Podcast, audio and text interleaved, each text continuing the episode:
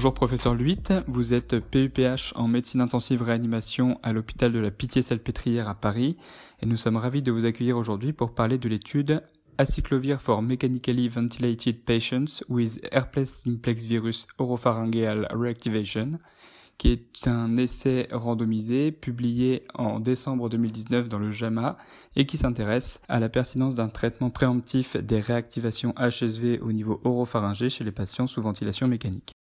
Alors tout d'abord, pouvez-vous nous expliquer le contexte scientifique qui a justifié la réalisation de cette étude?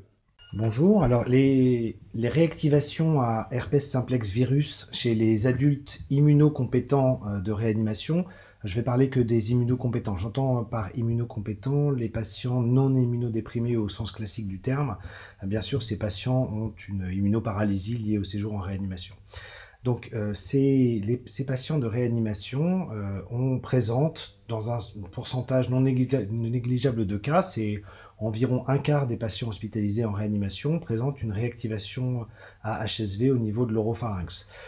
D'ailleurs, quand on s'intéresse aux patients qui sont ventilés plus longtemps, on peut retrouver jusqu'à 50% des patients qui ont une réactivation HSV au niveau de l'oropharynx.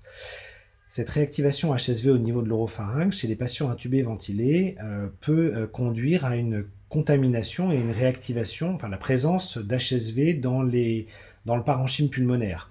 Si on recherche, c'est des malades intubés ventilés depuis plusieurs jours, de l'HSV au niveau des sécrétions trachéales euh, par lavage alvéolaire, on va retrouver euh, entre 30 et 50% des malades qui présentent euh, du virus HSV euh, au niveau du parenchyme pulmonaire. Et dans un certain nombre de cas, des malades qui sont, eux, ventilés beaucoup plus longtemps et qui présentent une suspicion clinique d'infection pulmonaire, on peut retrouver la présence d'une véritable bronchopneumonie herpétique. Cette bronchopneumonie herpétique peut se définir par l'existence de symptomatologie clinique d'infection pulmonaire, par la présence du virus dans les sécrétions, dans les sécrétions pulmonaires et par la présence soit d'un effet cytopathogène euh, sur les cellules recueillies sur le LBA, l'effet cytopathogène caractéristique de l'HSV bien sûr, soit par la présence d'une charge virale HSV euh, très élevée euh, qu'on définit comme étant supérieure à 5 log.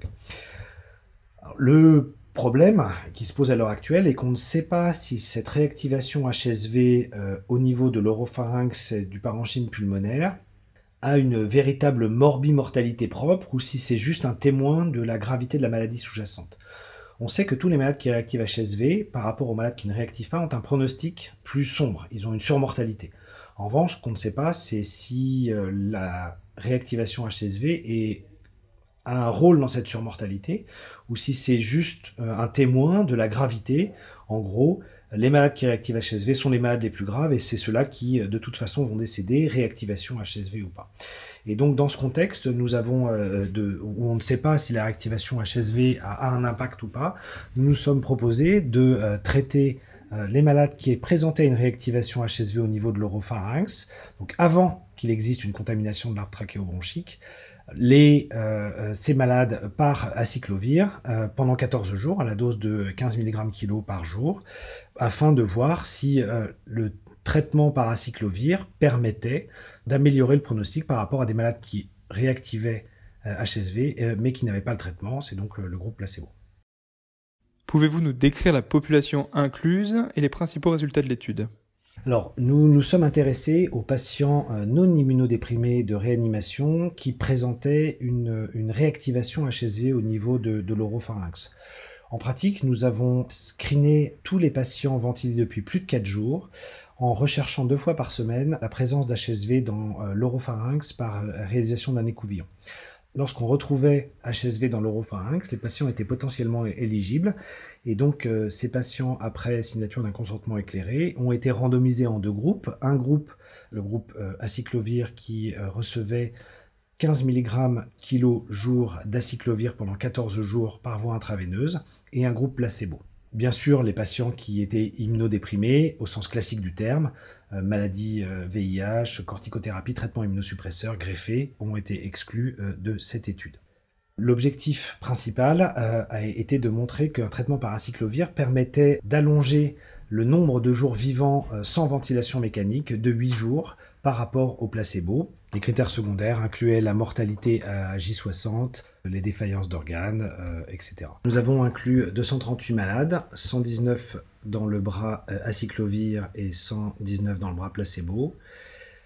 Le résultat principal de l'étude est qu'un traitement par acyclovir administré à la dose de 15 mg kg pendant 14 jours par voie intraveineuse ne s'accompagne pas d'une modification de la durée de ventilation mécanique exprimée par le nombre de jours vivants sans ventilation mécanique. Effectivement, le nombre de jours vivants sans ventilation mécanique dans le groupe acyclovir est identique à celui du groupe placebo, respectivement 36 et 35 jours, le nombre de jours vivants sans ventilation calculé à J60.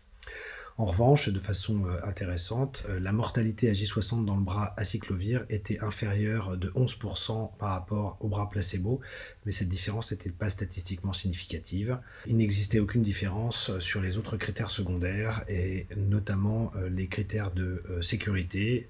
Les patients traités par acyclovir n'ont pas eu plus d'effets secondaires que ceux du bras placebo.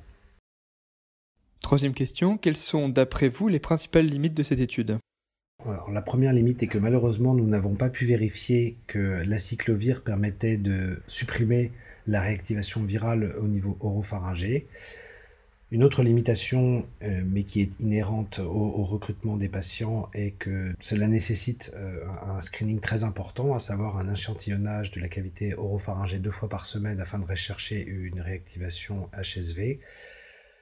Enfin, une autre limite est euh, probablement le critère de jugement primaire, le nombre de jours vivants sans ventilation mécanique, qui n'est peut-être pas le critère optimal pour ce type d'étude. Nous aurions peut-être dû euh, baser notre critère de jugement primaire sur euh, la mortalité. Enfin, probablement que ce critère de jugement primaire, d'augmenter le nombre de jours vivants sans ventilation mécanique de 8 jours, était peut-être un petit peu trop optimiste. Et enfin, pour conclure, cette étude doit-elle modifier notre pratique quotidienne? Et si oui, comment? Alors il s'agit d'une étude euh, malheureusement négative, donc euh, on ne peut pas partir d'une étude négative dire qu'elle doit modifier nos pratiques quotidiennes. Non, ce qu'on peut dire, la seule conclusion qu'on puisse apporter, c'est que chez les patients euh, hospitalisés en réanimation ventilés depuis plus de 4 jours, la présence d'une réactivation à HSV ne doit pas justifier la prescription d'acyclovir à titre thérapeutique. Point. Savoir si un traitement par acyclovir chez les patients qui ont une véritable bronchopneumonie herpétique ou une charge virale très élevée dans le liquide de lavage alvéolaire euh, et euh, serait euh, bénéfique, cette étude ne permet pas de répondre à cette question. Merci beaucoup, professeur Luit, d'avoir accepté de répondre à nos questions. Merci à vous.